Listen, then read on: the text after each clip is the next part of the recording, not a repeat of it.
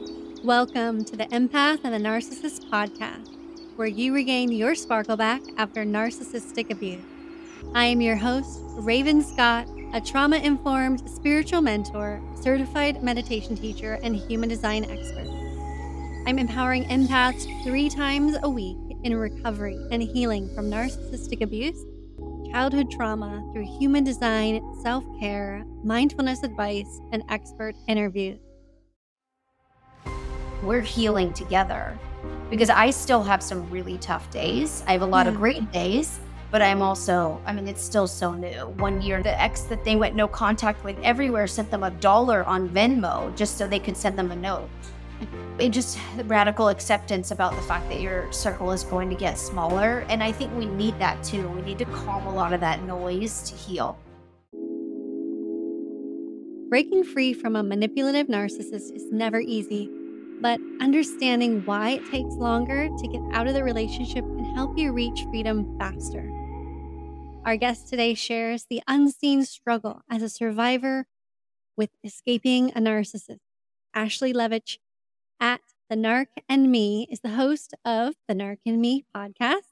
Ashley is a survivor of narcissistic abuse with an audience of 50,000 plus followers on TikTok. She educates on what narcissistic abuse looks like the relationship dynamic, and the severity of the abuse, and how to heal through the storytelling and her real life scenarios. Escaping and then being a survivor of narcissistic abuse can be incredibly difficult. Today, we discuss what it means to be a survivor and how you can protect yourself and make a successful escape. So let's get to it. Hey, Ashley, thank you for being here. It's so good to have you. You're welcome. Thank you so much for asking me to join. Yes. I interact with you and quite a few other people a lot on Instagram. I think it's really a valuable platform to spread the information and awareness. And so, of course, I have to have you over here on the podcast just in case anyone's missed you on Instagram. I really, truly appreciate your transparency as well in sharing because you still can have years afterwards have some really difficult moments where things just trigger. So tell us before we dive in, what is your story to give people reference? Because you can meet a narcissist anywhere and your journey on exiting and a bit of that. Yeah, absolutely. Um, I was living in Los Angeles and I, I mentioned I own a digital marketing agency and a couple of websites. And I wasn't looking to meet a partner. I was looking for a web developer.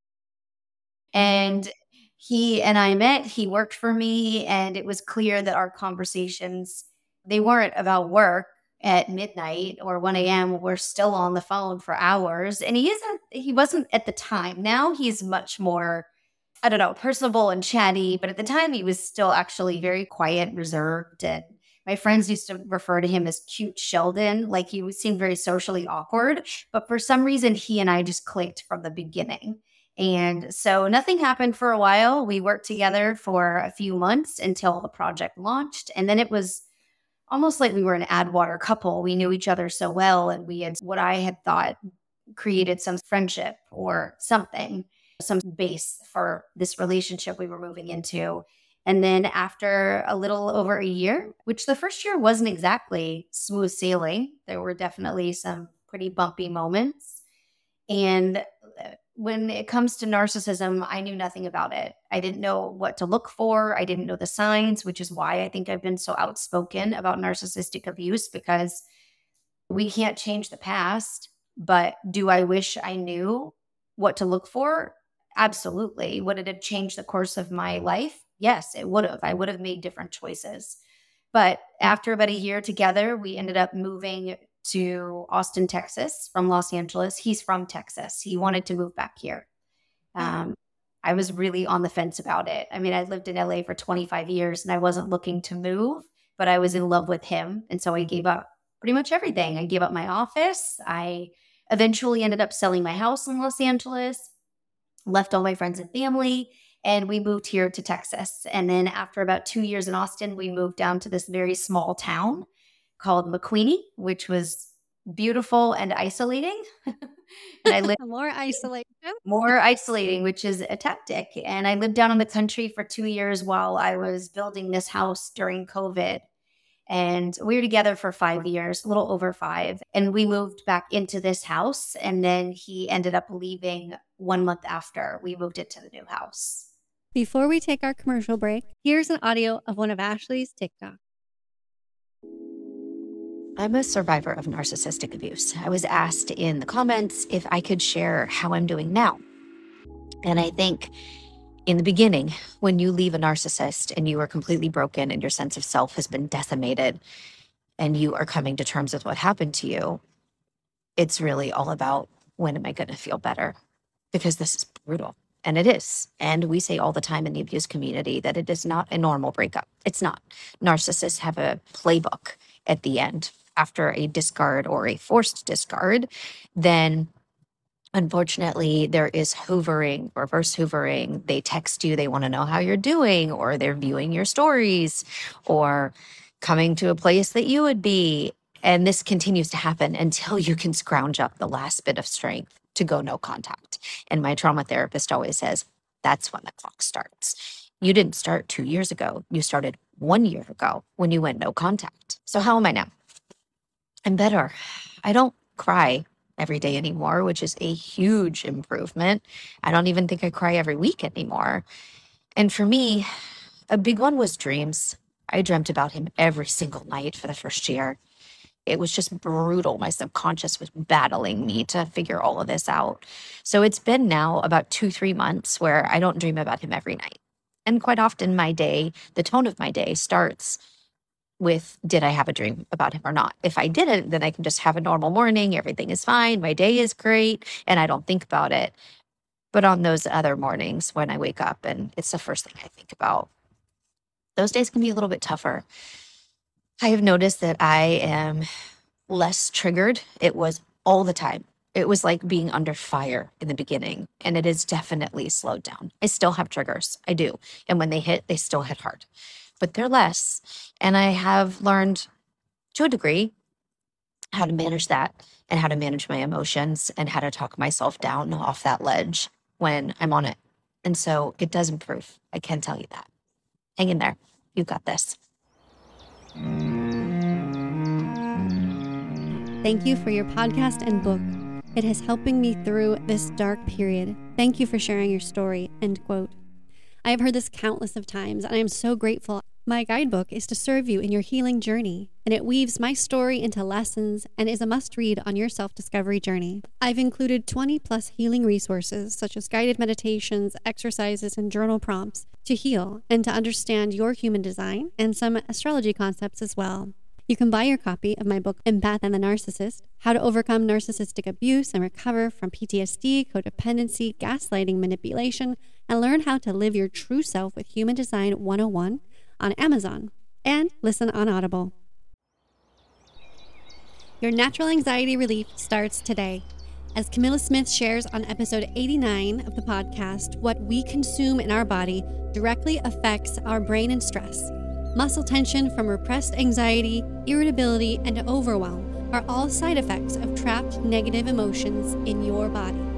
You can get relief and feel your best with their research backed supplements and feel a reduction of anxiety within one week of using Bekome. I take it and it is amazing. It also helps with your digestion and bowel movements.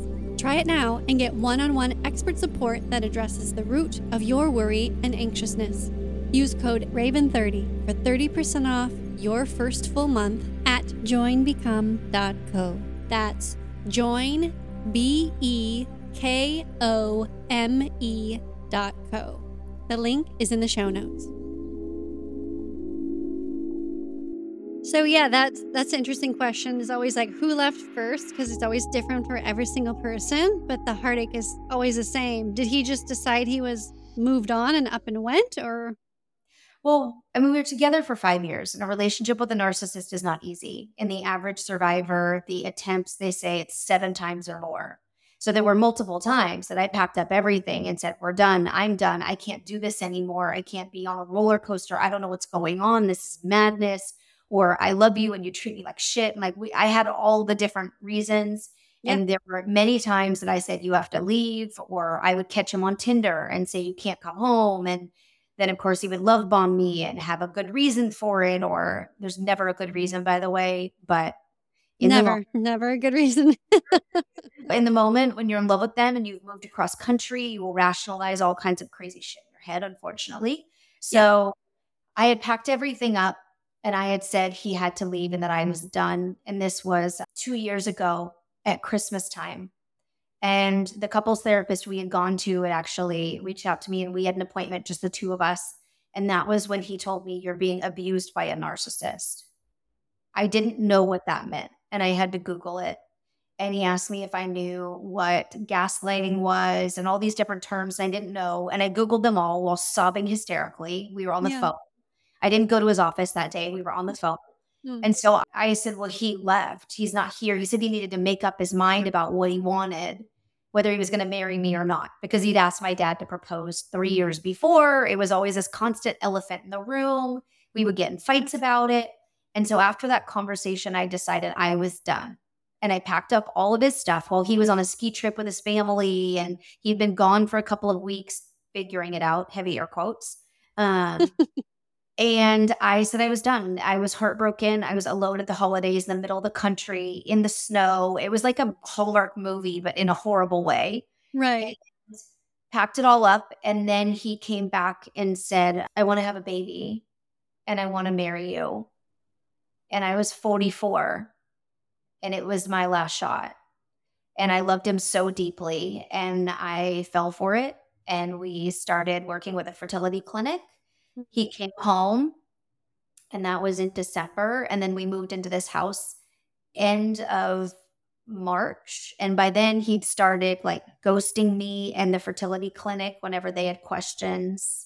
Wasn't answering, like, is, was he going to go do the tests he was supposed to do? He just really was distancing himself. And then there was a day at the end of April, a year and a half ago, when we were going to a family event and we ended up getting into an argument because I knew I'd spend all day with the whole family saying, When are you getting married? Are you still trying to conceive? Are you still trying to get pregnant? Like all the stuff they would always ask me, which yeah. never made sense to me. Cause like, why don't you ask him, not me? Um, and that turned into a fight. And accountability with a narcissist is never going to happen. It's always challenging to even try and gain accountability from them so that ended up in a fight. And at the family event, he ignored me all day, which was not, did not go unnoticed by everyone. And we got home. And when the fight continued, he just blurted out, like, I'm out, I'm done. And then he went to sleep actually on this couch, like he was going to sleep here. And I said, No, you're not. If you're out, you're out. So packed up his stuff. He left for good that night. However, it took nine months to go no contact he kept contacting me and then I would contact him. And the typical unfortunate story with a narcissist, it took me changing my phone number, putting gates in front of my house. Hmm. And basically, in the end, I called him out as an abuser over email when he was emailing me. And that was the end. As soon as I used that word, which I knew was his trigger, coming, he came from an abusive household. Hmm. Uh, then that was it. I never heard from him again. And my freedom day is December 23rd. Wow. That's amazing. I think that's so incredible that you're speaking out so soon. Like, I'm sorry, like I'm gonna sound like total like wimp over here, but it took me about 10 years. I remember when hashtag me too came out and I put mm-hmm. one post, didn't mention his name, nothing. Just yeah. I'm with you. Hashtag me too. This has happened to me too. Because I, I, you were sexually abused. So I was like, I'm in. Like, totally hashtag me too. I'm ready to speak out. Like, I legit, like, can say that. I have a therapist who can affirm that, right? And um, yeah. yeah, I got horrible blackmail threats, like just awful graphic pictures and videos that he took of us. And like, this is going to be out into the world if you even defame my name. I'm like, I didn't mention your name. So obviously you feel guilty if you're texting me. Right. You're telling yourself right now. Not to your point, not to sound boastful, but like it's been a point of difference, I guess I would say, because a lot of the people who do follow me on TikTok, where I got started, and then Instagram, first of all, I didn't start telling my story because I wanted to share. I, like I said, I own a digital marketing mm-hmm. agency and we have a not it policy, and none of my team wanted to learn the algorithm. And I was like, wait, I'm 10 years older than everyone. It shouldn't be me. And they're like, oh, yes, it should be you. You're the core demographic. So I started telling my story because I had no followers and I needed to put words to what happened to me. And I was still in really in the thick of it. I mean, this was only a couple of months after I went no contact. And yeah. I I was a mess and I didn't have any followers. Nobody was seeing it. And I was just trying to learn best posting times, best practices, and thought I would take the videos down. And instead, one of them like skyrocketed like 100,000, 200,000. And people kept asking me to share. So I think the point of difference for a lot of people who do follow me is that we're healing together because I still have some really tough days. I have a lot yeah. of great days but I'm also, I mean, it's still so new. One year no contact and a year and a half of him not being here is yeah. That's it very new. Next. yeah. Yeah. Yeah. This is why I started the empath healing community because it really is important to have community to help survivors to gain their power back. And I've put the link for you to learn more about that in the show notes. It goes by fast, but it's also very new and everything's still very fresh. Yeah. yeah. It's beautiful. So, what does a survivor of a narcissist abuse look like to you? Me. I think we have these preconceived notions of what an abuse survivor looks like, whether it be in a certain financial demographic or education demographic. And I think the most beautiful part about so many of us speaking out is that we're showing that those molds don't exist right? Mm-hmm. The, it looks like anybody. It looks like a girl who owns a business who is doing well enough. And it also looks like a man in a low income area. It, it's everybody. It's not limited. And all I, across countries too. Like I've connected with people in my audience who are in like Brazil or Sweden. I mean, it's it's all over. It's universal. Mm-hmm. Yeah, it is universal, which is so devastating to me. Like, I didn't want anybody to identify with my story. Yeah. More or less, the 50,000 people who follow me. And like you said, I get messages from India. I got one from Dubai today, the UK, all over. And it's completely universal. And that's where I think there's a bigger problem is for so long it's been so quiet.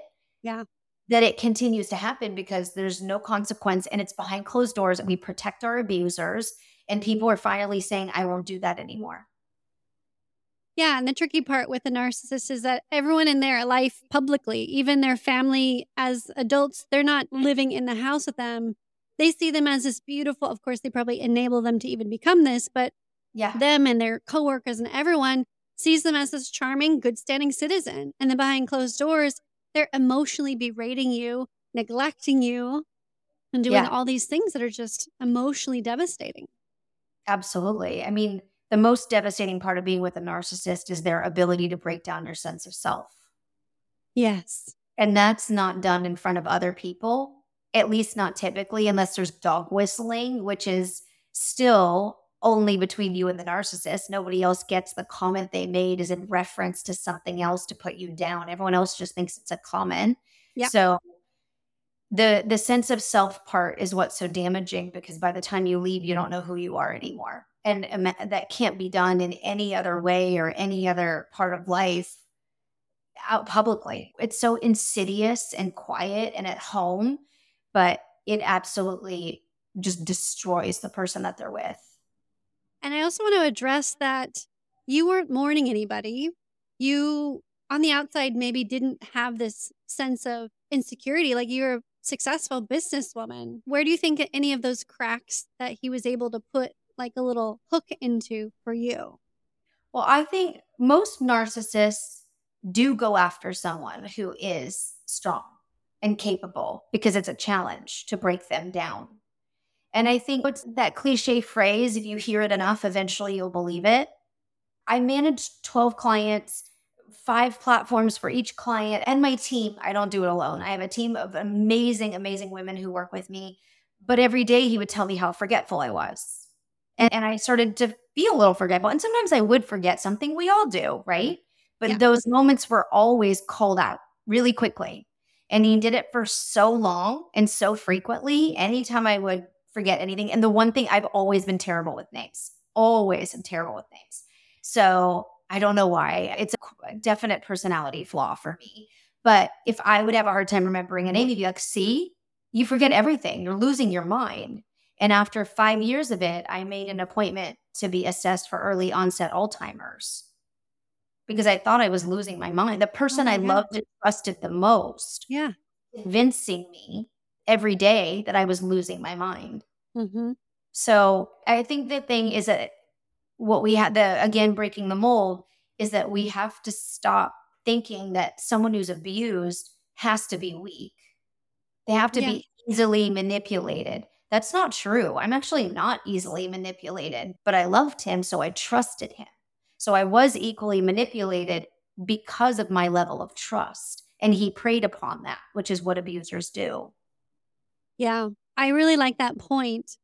There's definitely a unique story for everyone. And even thinking of my own personal, I was a leader. Like I was a really strong, very mature teenager when I met him. But I also had really horrible self esteem. I thought that I was ugly and didn't deserve much. It just depends on everyone's journey. But it was such a calculated, perfectly covert situation. Yeah. Where he just kept chipping away. Another guest in se- season four, episode 114, Monica Rogers, in How to Deprogram Yourself from Narcissistic Patriarchy. She had said, it's like a death by a thousand paper cuts. It you is. Know, like, oh, yeah, it is. And I've said it's like, it's that. And then the healing process is like walking with cement shoes. Mm. Yes. It's really tough. Yes. And I think energetically, what I found, even after I've been gone from mine, I guess almost 11 years, right? About 11 years. And just recently, I had an emotion code session done, and she saw that there was a heart cord connected still. So they can energetically, consciously or subconsciously, yeah. create these energetic cords to you where you may be totally fine and gone. For me, I've done all this processing, but there was still that attachment.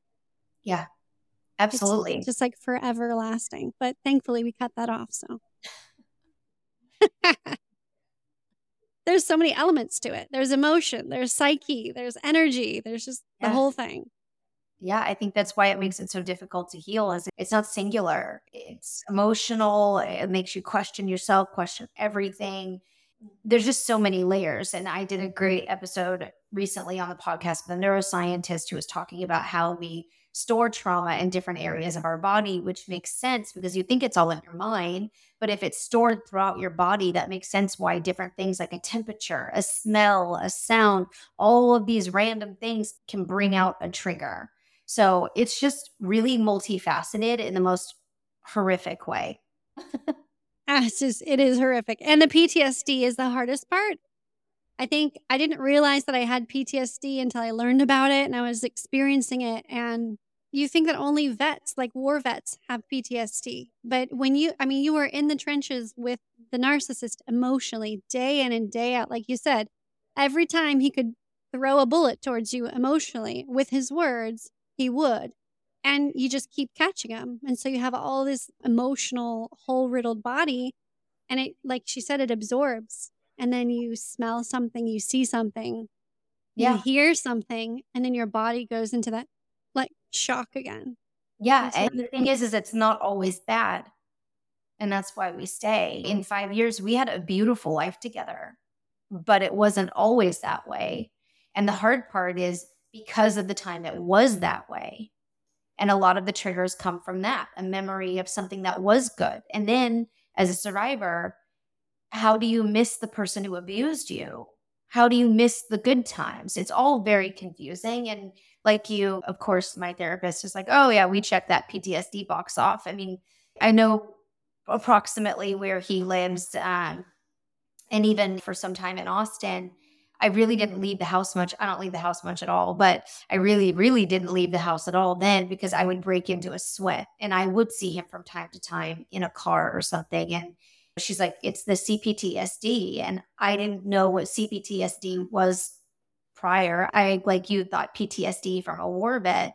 but there's PTSD and then CPTSD, the complex, because the traumas have continued to happen over and over and over and carry memories with them through years. Unfortunately, as much as it's terrible, war vets can be at war for a couple of years, right? But we talk to survivors who were in it for 30. Yeah.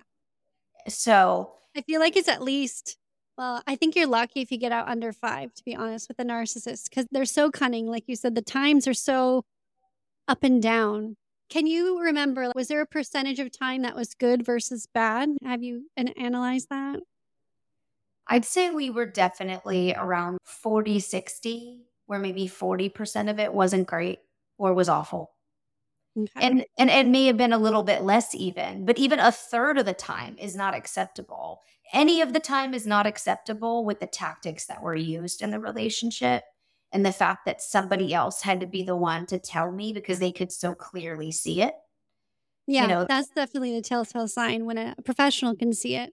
Yeah, I mean, and we only went to therapy, I think, six times together. And he was like, from the first meeting, I was like, all my red flags went off. And then I spent the rest of them assessing him. I was listening to you, but I was listening to what was going on and assessing, like checking off my boxes to make sure my diagnosis was correct.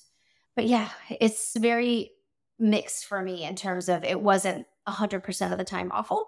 And that's what why I stayed. I stayed because it was amazing and I loved him so much at the time. But when it was bad, it was typically pretty bad.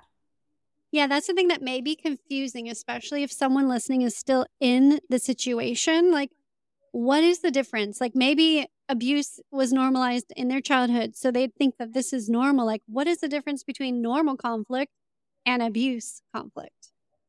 There's some big differences. The first and most important is gaslighting. So, that word is really popular right now. It's very buzzwordy. Merriam's Webster's Dictionary, they just named Number it. One yeah, they just named it the word of the year because searches were up 1740%. So 1740. And and that really means when their words don't match their actions. So when someone's constantly gaslighting you in a relationship, their words don't match their actions, they're constantly making promises, they're not doing them or they're trying to make you question your own reality. Like with mine, I would he would say something and then later if I would reference it, he'd say, I didn't say that. You said that. See, you're losing your mind. I didn't say that. You're always mm. forgetting everything. And that was a big tactic in my relationship. That gaslighting is toxic behavior. If you you always feel like you're walking on eggshells and you can't express anything without it being an argument, you're never allowed to talk, like sit down and talk about how you feel that's a problem. And for me, if I said once, I was like, I feel like I'm walking on eggshells. And he said, I feel like I'm walking on eggshells. I just wrote you an email about that. Of course he did. And I was like, right. where? No, you didn't. And I grabbed my phone and he's like, it's in my drafts. And I walked around him and sat down like on his lap on the computer and was like, where? I don't see it. Where? He's like, I wrote it. I just haven't sent it yet. But like, I'm sitting literally looking at his email and we're in the middle of an argument and i'm like it's not here so again it, that was me saying eggshells and yet then he's gaslighting me like yeah. there are all of these different tactics if you're questioning your own reality fights with a, a couple or in a couple in that scenario whether it be same sex or different sex it doesn't matter who you're with or even a family fights happen people get mad people storm out but eventually they can calm down and have some conversation about it. A narcissist will never do that. Hmm. So it goes to level 10, and then they come down to like a level two. You're still at a level 10. And then that's when we have what's called reactive abuse, when you just are like a boiling pot and you boil over. They go back down to a level two. And then for us, it would result in a lot of different things. Either he liked to sleep in a separate bed sometimes. He would say the dog's night would wake him up. So either he would just go sleep in another room or he would go to his office and sleep at his office in San Antonio, where mm. he hmm. lived for like a year and a half after we broke up. There would be a separation, or he would not want to go anywhere. And I didn't really tell anyone this for a long time, but I used to take my three dogs, put them in the car when we were new to Austin. And I felt that gut feeling like I needed to run, that fight or flight, like I wasn't safe. And not that this is safe, but I used to sleep in the car with my three dogs in the parking lot. Mm. That's not normal. Yeah. That's an abusive situation. But I also know that that's not uncommon. I used to have this weird, bizarre thing when he would come home. And granted, I love this man. I had a great time with this man. I planned to marry this man and have his children. But for some reason, I would get these weird butterflies when he would come home sometimes. Mm. And I had this strange reaction to that. And it would typically be running to the closet. And I would like do laundry and like, or pretend to be doing the laundry. And he'd be like, babe, how often are you doing the fucking laundry? Like, what's going on? You in the laundry. and I found out later that most survivors, whether they were cognizant of it or not, had a hiding place. Mm. And that was my hiding place. And I didn't know that that's what it was. But for some odd reason, I ran to the closet to feel safe. Wow. That's incredible. Thank you for sharing that.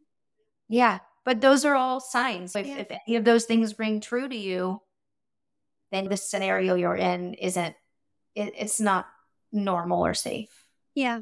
Yeah. And a normal cooling off period could be a few hours to the next morning. And then the other person comes back. Let's say you said sorry, but the other person didn't. In a healthy relationship, that person who hadn't said sorry yet, if it's healthy eh, with good intentions, they'll come back and they'll say, I'm sorry. That was really difficult Right. yesterday. I really struggled. Like when you said this, this made me feel, and yada, yada. I'll do better unless I heard you. Like, this is what I'll do I'll try. forward. And then you actually see the actions that they do Yes. versus the narcissist will not even apologize at Nope. all. They will storm off. They'll neglect you. Like you said, he would go off wherever, or you didn't feel safe. And they stay and they like command the space. And then you left. then the next day I would be emotionally hungover and wounded, and he'd be like, "What's going on? Come on, Totally let's fine. go. Let's go on Yeah. road." It's like they're just fine, and they put that on the shelf. It's done. It's over, and we have to suck it up because if we go back to no, I'm not okay because this happened, then we're starting a fight. Then we're the problem. Yeah. It's just Yeah, and I think the biggest I'm going to say it mistake in those uh, situations when you're in it as the victim is not saying something. Because if you had said something, it could um, yes, of course, blow up into something bigger, another fight, which would be necessary for possibly a breakup or some big aha moment to happen in your consciousness. And yes, it could turn into something physical as well, which would be very unfortunate, but that would also be a very good, obvious sign to you that Yeah. this needs to end sooner than later. Like, stop holding on for dear life to this sinking boat. yeah, and that's so hard when you're trauma bonded. It is because you don't want it to sink and you want it to, you want to save it and to fix it and to save them and fix it. Yeah. them. because you're the person on a massive ship with a solo cup. Yeah. Yes. And the water's just pouring in. Yeah. Is there any other signs? Well, I think when you start to feel like you're losing your voice and you can't say anything anymore, and I know that sounds a lot like walking on eggshells, but like literally can't speak. I think we talk a lot about the narcissist isolating you, but I actually think we isolate ourselves too. Because we also hold up this false reality, right? It's like this whole our whole life is propped up on on toothpicks. And if we don't pretend that everything is fine, not only do we have punishment from them, but then how will everyone else see us? And then they'll try and push you into leaving before you're ready. So I think there's a lot of isolation that happens on our part as well. And I definitely experienced that. Like there were people I was close to that I didn't talk to as frequently because there were mm-hmm. days where I knew they would say, How are you? How are you guys? How how is he? And I was expected to be like, Oh, he's great. He's starting this new company and he's doing this, and he's doing that. But I didn't feel emotionally up for it. And if you find that you're not able to have those conversations openly with your friends or being able to talk to your family members openly, that's a problem. When Yeah. you do get punished for being honest, there was a time where I was telling a girlfriend about an argument we had just because I needed someone to talk to and it was over and we were fine. Yeah. I know he was listening from the other room and I Mhm. didn't say anything wrong.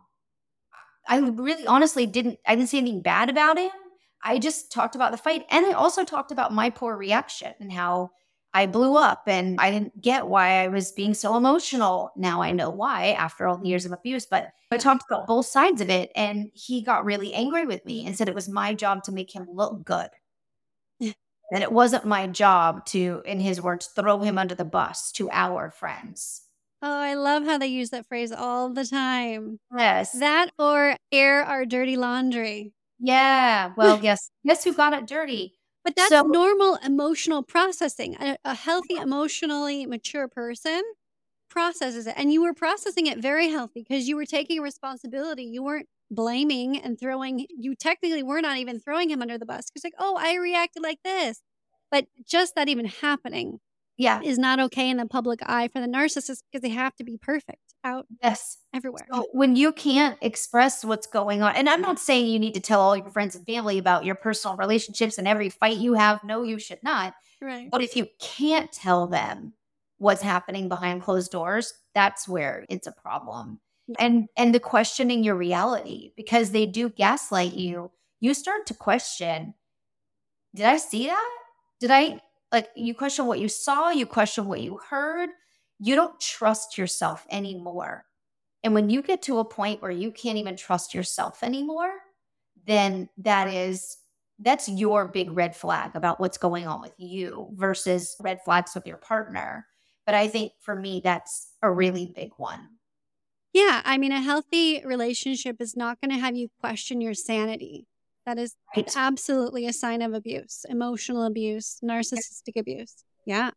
Absolutely. We already went over the moment you woke up. Yeah. You was there any other thoughts about your aha moment? Because you went to therapy and Yeah, I started therapy and then I wasn't great with it. Like I just wasn't ready to come to terms. I had a lot to unpack, right? Mm. I moved across country. Yeah. I was in love with someone that I for 4 of the 5 years planning our wedding. And then in the end all of a sudden he suddenly wanted to have a baby and I really wanted that. So now I had to unpack my own infertility. and, And he fact- knew you wanted that because that was at a very crucial moment where you packed his stuff up and you really, really, truly were over it. And then Yes. he pulled out that silver ribbon and was like, I have one more stop, and this is the stop. She wants a baby. Yeah. And that's why he kept putting it off, right? Because he probably didn't really want one. yeah, he pulled that one out for sure. For me, the moment when I couldn't anymore, we had been talking on and off in the nine months after he left. And sometimes he would reach out to me, then we wouldn't talk, or then I would miss him desperately and I'd reach out to him. He did all kinds of terrible things. At one point, we slept together. Like, I mean, this is normal for adults. And he really made it seem like there possibly was a future for us and that he was thinking about that. And we were starting to talk about that. And we expressed how much we loved each other. And then he ghosted me and just vanished. And I lost it. And I was like, I'm not just some girl. Like, I'm the woman you were trying to have a baby with less than a year ago. Yeah. And all it's like their behavior starts to unravel after the fact. Like even in the hoovering and all that stuff, their behavior gets worse. And it's like the portrait of Dorian Gray. Like they start to get uglier. Their behavior gets uglier. yeah. And the back and forth just got really just so tough for me. And when I looked in the mirror one day after about nine months of it, and I could have easily been looking at you, I just couldn't anymore. Like there was nothing left of me. Mhm. And so he emailed me. He went on this family ski trip again the following year. The family ski trip. Momentous family ski trip. I'd already changed my phone number. He couldn't call me or text me now. So he sent me an email. And it was an email with a link to TikTok where mm-hmm. it was some product for the dogs to wash their feet. I lost it. Because why? And so I just lost It was his I- way in, right? It Yeah. was like it wasn't him that was going to come in. It was again the care for the dogs that was going to bring him back in. yeah, it was just a way to it was just a way to talk to me. Yeah. And I lost it. And I was like, I know where you are. You're on our, the family ski trip. Mm-hmm. If you missed me, you could just say you missed me. Like, what are you doing? You don't even have my phone number. Like, now you're emailing me and I keep asking you to leave me alone. Like, what the fuck? So we went Yeah. back and forth a couple of times and I just couldn't. And so that's when I called out the abuse and was like, I have documentation from the therapist that we saw, you are my abuser. I've asked you to leave me alone and you won't. And I just outlined everything about the type of abuse. And I told him, I was like, I can't, I'm a shell of myself. Like, you broke me. I don't know what you wanted out of this, but you got it. Like, I'm barely functioning. And at that point, I would say I was definitely suicidal, like a lot of survivors are. Mhm. Yeah. And he saw that and he knew and he still kept pushing. And so that last email where I just unloaded, I never heard from him again. And I knew those were the buttons to push, like I said before, because he grew up in an abusive household. And once I did say I thought he was manipulative and he lost it. And I saw then that, like, oh, I didn't mean to push a button, but that's a button. And I mean, I'm interesting. Interestingly enough, I'm surprised that he did go quiet after you called him out on that versus sending you like a dissertation five page email, but No. yet you knew what to say. I have a tracker on my email just for clients. Sometimes our emails like we'll ask for assets and we don't get them. And I don't know why. I looked at that at some point in the following days. I think I wondered if he got it because to your point, I expected You something. expected backlash, right? He didn't respond, which was fine and great. And after that, I set up a rule that whatever he sent me would go to my trash. But he did read it 17 times in the first day. Wow. So it definitely hit the mark. It did. And- it. And I've only been in person, see, like in the same spot with him once. And it was not pleasant. And he definitely continued to try and get my attention. But I was not going to engage because I think no contact includes not engaging when you find yourself in person with them. Absolutely. And that's Yeah. hard. That would have just shot my nerves into something crazy. And they do always come back to hoover you, no matter how many. They just always do. Mine would a couple times, and then even just recently. Ironic. I won't reveal too much, but it was an email and it was like, hey, in the subject line. And I, and it was not from his name. And I was like, this seems like him. So I'm just Yeah. going to delete it. and Yeah. I did. they do come back over and over. I mean, little weird things happen where you're like, you get an email confirmation from your utility company that your plan was changed. And you're like, I didn't call them. Like, Mhm. what was that? Things like that happen a lot. Yeah. Uh, And no, mine is uh, I don't often hear details of his life. My people, the few people that I know know him know I don't want to know, but I I do know that, or I have heard that he met someone within two months. They moved in together and jumped in very quickly and moved back to the same neighborhood we used to live in. And so we sort of they can't re- be alone. They cannot be alone. They have to find supply immediately. And if that supply leaves, then they'll try back with you. And yeah. you just have to be really careful. Always, always no contact. Like you said, no engagement. contact. and them knowing that you're not an option you're not a good source of supply like he Yeah. knows i'm not an option i'm I, he knows about the videos i'm sure he knows i'm no longer an option so i will never hear from him again which is unusual Yeah. but most people don't go as far as I did in terms of it finding themselves on having their own podcast or being on other people's podcasts like yours or having lots of followers on TikTok. Like that's not normal. I don't know how this even happened, but he knows I'm not an option. But normally you are correct. They they don't give up. They do show up for years. Yesterday, I'm in a group chat with some other survivors, and one of them is coaching someone and the ex that they went no contact with everywhere sent them a dollar on Venmo just so they could send them a note. Gosh. Any So- way they can get in, absolutely. They will try. I've heard about WhatsApp or Venmo, a- any way they can. LinkedIn, like who messages anybody on LinkedIn? But apparently, a narcissist will. I- So However protect they can get yourself. Yeah, protect yourself wherever you can. Yeah. And I also would advise on your phones to protect your location. Like turn off your location so whatever pictures you take and that you post on social media, they can't track where that is because they could just show up in person and be like, hey, Yeah, you don't tag your location on your photos, but you also have, have them blocked. Like they Yeah, should. at the very least, Yeah. yes. At the very least. And what's really tough I would say delete the phone number altogether because then you're not tempted to unblock them when you're like drinking or something and you're sad. it. Delete the phone Just number. delete it. And the tough thing too is that you have to come to terms. Like my therapist all the time, I hate the phrase. She uses like, well, today we need radical acceptance. I'm like, listen, Tina. but she's right because one of the things that we have to come to radical acceptance about is that you're not just losing the narcissist. And that's where it gets really tough. For me, I lost this for the most part, not all of them. Some of the people are still in my life, as complicated as that is. But I lost a big chunk of a really large family that I became very close with and I loved deeply. I would do anything for them. And so all my friends, for the most part, were his friends. Your circle gets really small. And sometimes there are those mutual friends that you're not super close with, but they'll still hang out with your ex. And to me, if they still hang out with them when they know what happened or even have an inkling of what happened, they're condoning the abuse. Correct.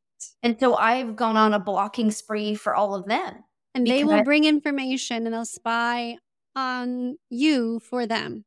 Yeah. I mean, I just, I blocked all of the mutual acquaintances and the only mutual friends we have left. I hate to say this, but have chosen, I have not asked anyone to, but they've made that choice on their own that they're on Team Ashley, as they call it, and they don't talk to him anymore. And I just can't put myself, there's very few people in my life, I should say, who have contact with him. And those who do, it's only a couple and they know there is a major separation of church and state. Some are his family, and some see him for exactly who he is and Mm. are definitely on my side. And I hate that they have to navigate that complicated situation, but Yeah, that is But no. complicated. And it might still, maybe in the future, not be like that. Like, I thought I had a really close ally. And during hashtag Me Too, she was like, You made a mess of this. And she defended him because obviously, ultimately, she's his blood. So, Yeah, just They- never know. these supporters and I love them and they're my family and who knows. But I do think that it just radical acceptance about the fact that your circle is going to get smaller. And I think we need that too. We need to calm a lot of that noise to heal. Yeah. It needs to get quiet. And it'll shift and change. You'll start to change your circles and you'll start meeting new friends and Yeah. build another group that's healthier and more supportive. And I agree. change is inevitable, but especially as a survivor oh of narcissistic abuse. So true. It's it's it's crazy how much change you're faced with. Yeah. I mean, those are, I think we shared all of the essential survivor secrets. Yeah, I mean, learning boundaries is important. Yeah. Self that one's a hard one. Self discovery. Someone said you need to like you don't know who you are anymore after abuse. Like, who do you want to be?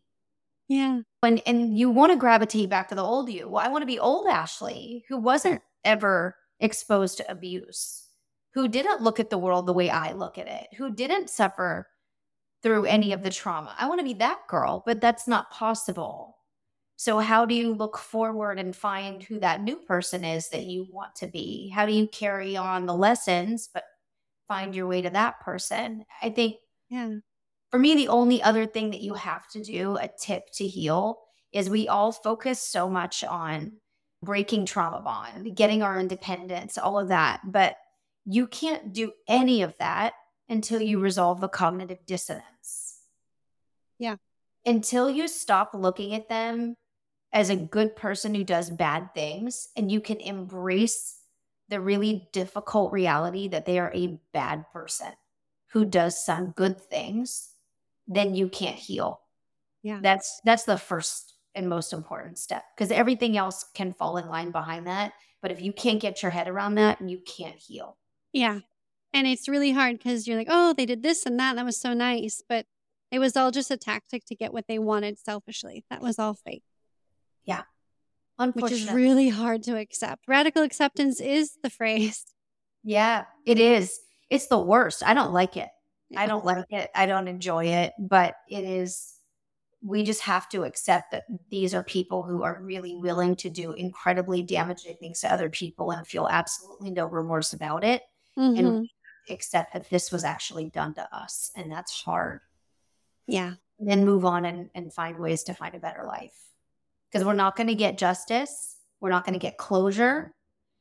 We're only going to get what's in front of us, and that's what we decide for it to be. Yeah. And leave up the justice to karma and let that be taken care of over there. Oh, that on its own. Mhm. People are very fixated on revenge and karma, but like, don't, that's just more of them and their energy. Like, look at what's ahead of you and what do you want and how do you want to get it? How do you want to get there? The rest of it will all sort itself out. Absolutely. Well, thank you so much for your time. It's been so amazing. Share with the empaths where can we stay connected to you? I post one video a day on TikTok. I have tons of them. I also post on Instagram. My handle is the narc and me. And I have a podcast with incredible guests like you. And it's also called The Narc and Me. And it's on Spotify, Apple, and pretty much anywhere you, you get your podcasts. You can connect with me there. Thank you so much. You're welcome. Thank you again for having me. I really appreciate it. Oh, yeah. Thank you so much for being here and bringing your story and sharing it vulnerably and so bravely. You're welcome. And I really appreciate you spreading the awareness about it. It's a really important topic. As we both confirmed, Ashley and I, in this conversation, the unseen struggle in being a survivor of narcissistic abuse is real. So, for all my note takers out there, number one, understand the narcissist's manipulative tactic. Number two, seek professional help. Number three, establish healthy boundaries and keep firm. Number four, don't worry about what others think. Number five, don't try to change the narcissist. And number six, losing people is part of the process. And if they support the abuser, they weren't really healthy for you anyway. Don't forget to grab your free 10 ways on how to overcome pain and live narc free audio series. The link is in the blog page in the bio. Meditation can end your suffering from narc abuse. Practice daily meditations in the free Luvo app. Download the Google Play or Apple App Store now. I am honored to be hosting live guided meditations in March for Sanjeev on this app. Learn more in episode 12 Five Powerful Techniques for Increasing Your Vibration to Repel the Narcissist. Grab all the links to everything I've mentioned on the blog page in the show notes. If you enjoyed this episode, please take a screenshot and share it on your socials and tag me at Raven Scott Show. And remember, always keep your unique light shining.